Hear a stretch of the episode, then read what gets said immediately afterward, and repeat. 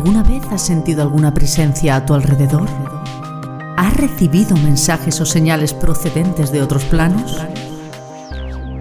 Bienvenido a La Voz del Universo, un programa donde la reconocida vidente, canalizadora y medium Diana Daham desvelará los mensajes del más allá a través de experiencias reales comprenderás por qué ha impartido conferencias y emisiones en directo con más de mil asistentes, transmitiendo los mensajes de sus guías espirituales de luz para el mundo. Si quieres acceder a más contenido y formación sobre Diana, puedes entrar en www.dianadaham.com. Ha llegado el momento de escuchar la voz del universo.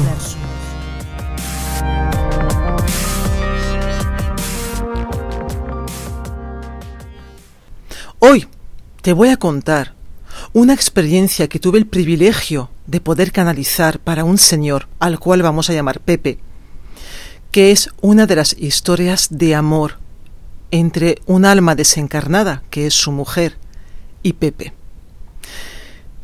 Como sabes, siempre cambio los nombres, así que en este caso vamos a llamar al señor Pepe y a su mujer Pepa. Pepe vino a mi despacho por primera vez hace unos ocho años atrás aproximadamente. Recuerdo que entró por la puerta un señor con una presencia impresionante, pero también pude sentir el dolor que había dentro de él. Pepe se sentó y lo primero que me dijo, Diana, no sé qué hago aquí, no creo en estas cosas. Lo calmé, diciéndole, no te preocupes, Pepe, si has venido es porque hay algún mensaje para ti. En ningún momento Pepe me comentó que su mujer estaba difunta, ni mucho menos, así que le expliqué un poquito por encima cómo funcionan mis sesiones y le invité a tomar un vaso de agua para que de esta forma él pudiera estar más cómodo. Lo que más me chocó de Pepe es que le costaba mucho mirarme a los ojos. Estaba sentado, con su espalda curvada y mirando hacia el suelo. De hecho, esa fue su tónica durante los, los siguientes años que vino a visitarme. De repente apareció un alma muy bonita en el despacho y me dijo soy su mujer. Me giré mirando a Pepe y le dije Pepe, tu mujer acaba de entrar. Mm, tengo que decir que me chocó, porque este señor, este chico, era joven por supuesto, sabemos que la muerte nos puede llegar a cualquier edad y sin aviso previo, pero no deja de chocarte de que se te presente un alma de, de una mujer, de la mujer de Pepe en este caso, con una edad que apenas rebasaba los 32 años. Cuando le comenté a Pepe de que su mujer acababa de entrar, le invadió un llanto profundo, desgarrador. Le dejé unos minutos para que pudiera acomodarse en su en su dolor y le dije cogiéndole de la mano, Pepe, no te preocupes, todo está bien. Pero quiero que sepas de que te voy a decir absolutamente todos los mensajes que me pasa tu mujer, y podrás ver en mi rostro, en mi cara, si ella está bien o no está tan bien. Ciertamente es que los que venís a sesión conmigo sabéis perfectamente de que siempre os digo lo mismo. O sea, de hecho, muchos de vosotros me decís, pero Diana, ¿cómo puede ser? Es que hablas igual que él o que ella, o gesticulas igual que él o que ella. Sí, porque estoy conectando justamente en ese momento de la forma, bueno, más lineal y más profunda que puedo con tu difunto, ¿no? Para poder pasarte los mensajes que él tiene para ti. Eh, Pepa entró en el despacho depositando en ese espacio un amor incondicional impresionante. Una mujer con, con un bagaje espiritual muy grande dentro de ella. Recuerdo que se acercó a Pepe, lo abrazó por detrás, le iba besando la cabeza, le iba tocando el pelo y le iba diciendo No te preocupes, cariño, estoy bien, todo está bien. Él no podía dejar de llorar. Yo estaba con una emoción a flor de piel, pero también pensé, porque sabía, de que al final todo lo que estaba ocurriendo iba a ser muy bueno, tanto para Pepe como para su mujer desencarnada. Estuvimos hablando, le estuve pasando a, a, Pepe los mensajes que su mujer tenía para él, cuando de repente ella me dijo, dile que tiene que rehacer su vida. Dile que no puede quedarse solo con los dos niños. Efectivamente, tenían dos niños pequeños, de dos y cuatro años, si no recuerdo mal. Así que os podéis, te puedes imaginar el desgarro ¿no? de, de Pepe, de este señor. Se muere su mujer después de muchos años de enfermedad y, encima se queda con dos criaturas bien pequeñas. Él estaba totalmente perdido en todos los aspectos, aunque sí que es cierto que para Pepe lo primero eran sus hijos, un padrazo. Recuerdo que en una de esas comunicaciones de ese primer día que estuvieron hablando, cuando Pepa le comentó a su marido de que no tenía que estar solo, de que tenía que rehacer su vida para estar él bien, él se, se erigió, se puso recto, me miró la cara y me dijo, nunca, nunca, nunca nadie podrá estar en el sitio de ella. A lo cual le expliqué a Pepe de que no, el sitio de tu mujer nunca va a ser reemplazado. Simplemente ella te está diciendo de que por ella no te quedes solo en casa, que rehagas tu vida, que vivas, que sientas, que te enamores, que ella está segura de que será de una buena persona. Pepe iba diciendo con la cabeza que no, y Pepa se iba riendo, y yo estaba en medio. En esas, Pepa le dijo a su marido, en siete años tendrás otra pareja. Fue como una sentencia, porque de hecho Pepa ni siquiera titibuteó, como se diga, perdón, sino que lo dijo con una fuerza impresionante. A lo cual su esposo seguía negando con la cabeza y verbalizando de que eso nunca ocurriría. Cada año Pepe venía a verme una o dos veces a preguntarme si su mujer estaba bien. Y sí, su mujer estaba bien, su mujer estaba en la luz y decidía, por voluntad propia, acercarse a Pepe para pasarle los mensajes que ella tenía para él. La preocupación de Pepe siempre era la misma.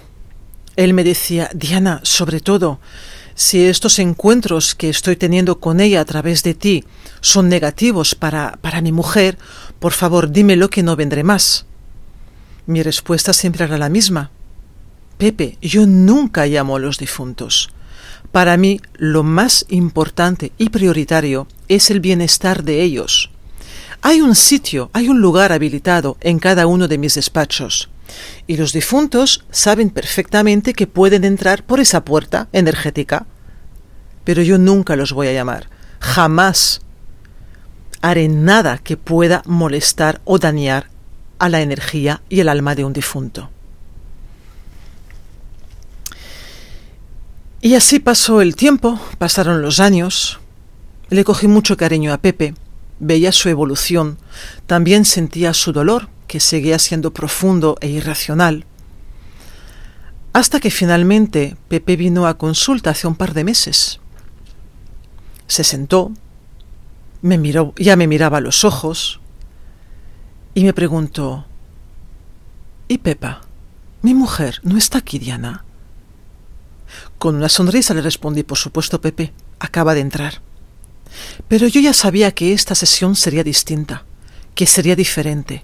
La energía de Pepa no era la misma de las veces anteriores que, perdón, que venía a visitar a su esposo. Entablé el nexo de comunicación, con todos los filtros necesarios para la protección de los difuntos en este caso, y cuál fue mi sorpresa cuando Pepa se presentó para despedirse de su esposo. Iba transmitiendo a Pepe las palabras de su mujer, que él entendía perfectamente que era una despedida. Y me chocó que él estaba sonriendo. Me chocó y me agradó. Pero él estaba sonriendo. Tuvieron su conversación profunda hasta que finalmente Pepa le dijo, me dijo a mí, perdón, Diana, ha sido un placer poder conectar a través de ti con mi marido durante tantos años gracias por estar. Me dijo una serie de cositas más muy bonitas y finalmente expresó, Él ya está bien. Yo ya me marcho. Se lo comuniqué a Pepe, me lo quedé mirando porque no entendía nada. Tampoco debía entender, pero para mí Pepe era como de la familia. Y él se me quedó mirando, sonrió y me dijo, ¿Recuerdas la primera vez que vine? A lo cual le respondí, sí, recuerdo que hace unos siete años y medio, ocho años. ¿Recuerdas lo que me dijiste en esta primera sesión? No, Pepe, no recuerdo las sesiones. O sea, no recuerdo la de ayer, o sea que todavía menos voy a recordar la de hace siete, ocho años. Imposible. Pero ¿qué es lo que está pasando, Pepe? Esa sonrisa me encanta, pero no me la esperaba. ¿Qué ocurre, Pepe? Y Pepe me sacó una me sacó su teléfono móvil y me mostró una fotografía. Y me dijo, ella es mmm, Pepita. Dice Diana, tengo una relación. Por primera vez después de más de siete años me he enamorado de una mujer. Una mujer maravillosa. Una mujer con, con, con unas bases espirituales iguales que las de mi antigua esposa. Son distintas, no tiene nada que ver entre ellas. Pero sé y entiendo perfectamente que este encuentro con Pepita no ha sido fortuito, sino que mi esposa, mi mujer difunta, es quien me la ha presentado, es quien me la ha puesto en mi camino. Abre los ojos emocionada, contenta, feliz.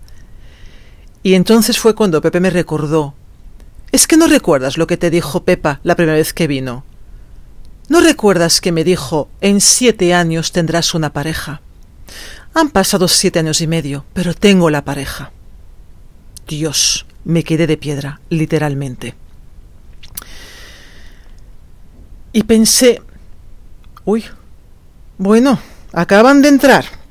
Un momento, que me pongo cómoda. Acaban de entrar los guías espirituales de luz. Bueno, ya está. Ya veo que esto va a ser una continuidad en todos los podcasts. ¡Qué maravilla! Venga, me conecto con ellos y os paso sus mensajes. Hola Diana. Hola a todos tus oyentes. Así es.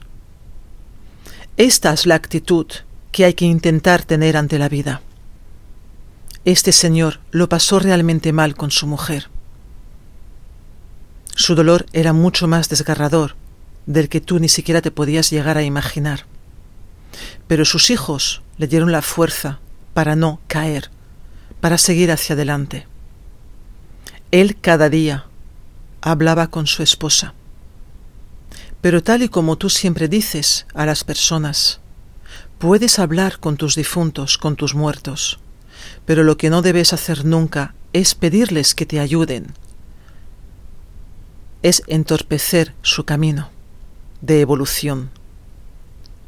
Puedes hablar con ellos desde el amor, no desde la pena. Puedes comunicarte con ellos desde la alegría, no desde el dolor ya que, las ya que las emociones de dolor son las que atan a los difuntos, a esas almas, a la tierra, bloqueando sus caminos de ascensión hacia los planos superiores, donde ellos deben ir para poder seguir su camino y su proceso. Ella, la mujer difunta, siempre estaba cerca de él, pero desde un plano superior, no estaba atada a él, ya que él nunca le reclamó. Le lloró, pero con conciencia. Él siempre hablaba a sus hijos de su madre con alegría, porque siempre quiso que sus hijos crecieran con la alegría que había dentro de ella. Esas emociones de no dolor hacia él mismo y hacia su familia fue muy importante para que el alma de su mujer no se quedara atada en la tierra y sobre todo enganchada a él o a uno de sus hijos. Por eso, cuando esta señora, esa alma, le dijo a su esposo, en siete años tendrás una mujer en tu vida, reharás tu vida a nivel de pareja, él se negó, porque pensó que era una traición hacia ella a través de las comunicaciones que tuvieron contigo y él en su comunión personal con ella, entendió de que debía dejarla marchar, comprendió de que no debía pedirle. Y cuando una persona permite marchar al alma del difunto o la difunta, y no le pide y no le exige, esa alma tiene mucha más magnificencia para poder actuar desde el amor, desde la vibración divina, en ayudar a la persona que queda en la tierra. Esto es lo que debéis aprender, humanos. Debéis aprender a soltar. Debéis aprender a amar mientras la persona está con vosotros y no lamentaros después cuando ya no está. Nosotros podemos comprender vuestro dolor, puesto que en algún momento también tuvimos un cuerpo físico. Lo que no entendemos y lo que no comprendemos es por qué ignoráis a las personas cuando están vivas y las llamáis cuando ya han abandonado su cuerpo físico. Os pedimos de que seáis muy conscientes de esto. Tenéis que amar, tenéis que conversar cuando la persona está en este plano. Por supuesto que podéis lamentaros y llorar cuando marcha, pero solamente durante un tiempo muy corto. No alarguéis ese dolor hacia la persona difunta, ya que esa emoción actúa como un ancla, impidiendo la evolución del alma de la persona que ya no está entre nosotros. El amor más profundo, más incondicional, es soltar, es dejar ir, es sonreír, es amar desde otra frecuencia. También recordad de que habéis pactado antes de nacer, a través de los contratos prenatales, que esas personas se iban a marchar antes que vosotros, y que esta experiencia está enlazada con la experimentación y evolución de todas las almas vinculadas en la misma situación. Así que por favor, os pedimos que dejéis marchar a las almas de los difuntos. Humanos, no os podéis ni siquiera imaginar lo que ocurre en el astral. A veces pensamos que es como una de esas películas que vosotros veis que dan miedo. Por cada cien almas que abandonan sus cuerpos, un porcentaje muy bajo, un 7% aproximadamente de almas, ascienden de una forma totalmente libre y perfecta hacia la luz. El conjunto restante de almas quedan atadas, o a personas, o a espacios, o quedan perdidas, en plano terrenal o en varios planos distintos de vibración, no alcanzando su experimentación en la luz. Así que os pedimos desde aquí que nos ayudéis a esta transición, por favor. Dejadlos marchar, dejadlos ir. Es la prueba de amor más grande que puede tener una persona. Bueno, pues creo que no... Wow, creo que no es necesario añadir más palabras. Me encanta, me maravilla de que estén apareciendo los guías en, en, mis podcasts, los guías de luz, porque de verdad que los mensajes que ellos tienen para todos nosotros son realmente muy profundos y muy necesarios. Nos vemos en el próximo podcast. Un besito a todos. Encuentra más contenido y formación en www.dianadaham.com y no olvides suscribirte a este canal para no perderte ningún episodio.